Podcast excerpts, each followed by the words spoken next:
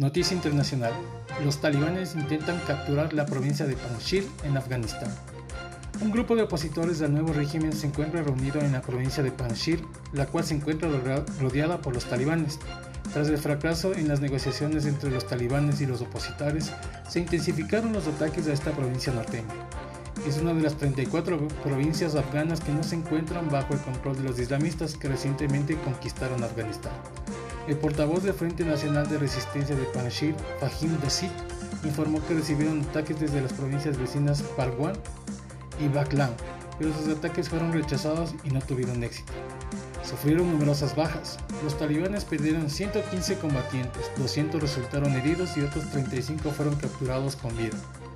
Los talibanes argumentaron que aumentaron los combates con Pakshid tras el fracaso de las negociaciones con los líderes opositores que no sucumben al dominio de los islamistas.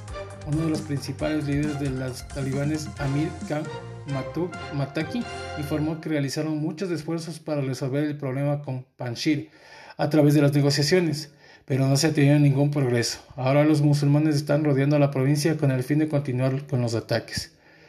El mullah pidió a la gente de Panjshir que se una a los talibanes para que los enfrentamientos cesen, ya que las guerrillas locales apoyadas por las tropas afganas que se retiraron de la región tras la conquista de los insurgentes del resto del país no podrán hacerle frente.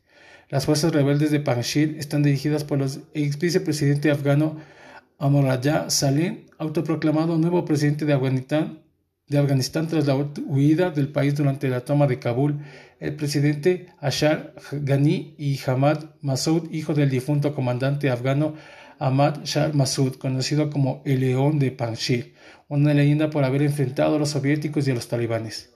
Panjshir también fue centro de la resistencia contra el grupo islamista durante el anterior régimen talibán entre 1996 y 2001 que concluyó con la invasión estadounidense que sucumbió la noche de lunes tras casi 20 años de guerra.